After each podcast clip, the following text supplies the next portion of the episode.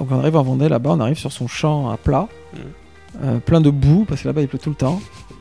J'essaye une moto qui, alors moi je sortais d'une 450 4 donc j'étais pas dépaysé mes crosses, mais qui était ultra violente, qui marchait énormément à cette espèce de poumon asthmatique euh, comparé euh, qu'à 50 enduro. euh, J'aime pas trop trop la boue en plus, j'ai fait que tomber toute la journée.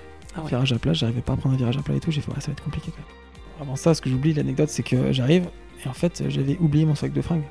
Mais non. Donc c'est-à-dire que j'avais laissé le sac de... On était à... on avait fait euh, 700 km, on était à bientôt arrivé et... Donc tu te vois, c'est comme si tu, tu vas à un entretien d'embauche, entre guillemets.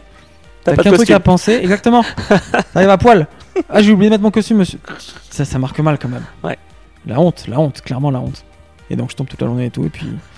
Voilà comment se passe mon premier première expérience en enduro. Là, tu te dis, euh, bon, ça c'est pas, faire. simple. Et puis finalement, bon, le soir, on parle avec Eric dans son bureau. hein. Dit Bon, Mathias, je vais te prendre. Euh, J'ai un truc à faire avec toi, je sens qu'il y a un truc à faire. En... Ça le fait. Wow.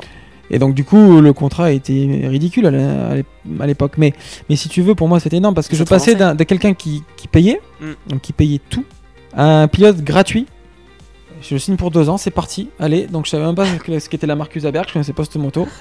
Euh, je connaissais pas Enduro. Et d'ailleurs, une autre anecdote, hein, c'était durant cet entretien d'embauche, entre guillemets, euh, j'ai dit, posé une question à Eric Manard, mais je lui ai dit, mais du coup, en Enduro, comment ça se passe euh, pour manger à midi Il y a une pause à midi euh, Pour te dire. Voilà, tu vois un peu le, mec, comme il était intéressé par l'Enduro, tu vois. Et euh, du coup, voilà, voilà comment ça s'est fait, ma signature en enduro. Et je- c'était une opportunité, j'ai eu de la chance et c'était la plus belle opportunité de ma vie finalement.